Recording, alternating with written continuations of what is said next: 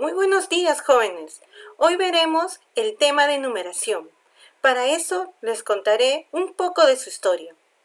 Cuando los hombres empezaron a contar, usaron sus dedos, marcas de bastones en las cuevas, números, nudos en una cuerda. A medida que la cantidad crecía, se hizo necesario una forma de representarlos de una manera más práctica. Es así como surgen los sistemas de numeración.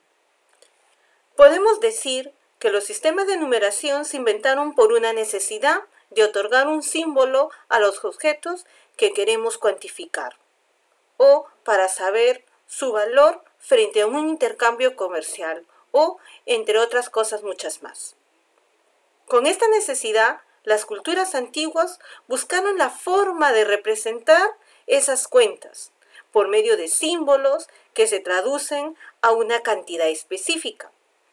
Entre los diferentes sistemas de numeración que los pueblos antiguos desarrollaron tenemos el egipcio, el babilónico, el chino, el romano, el maya.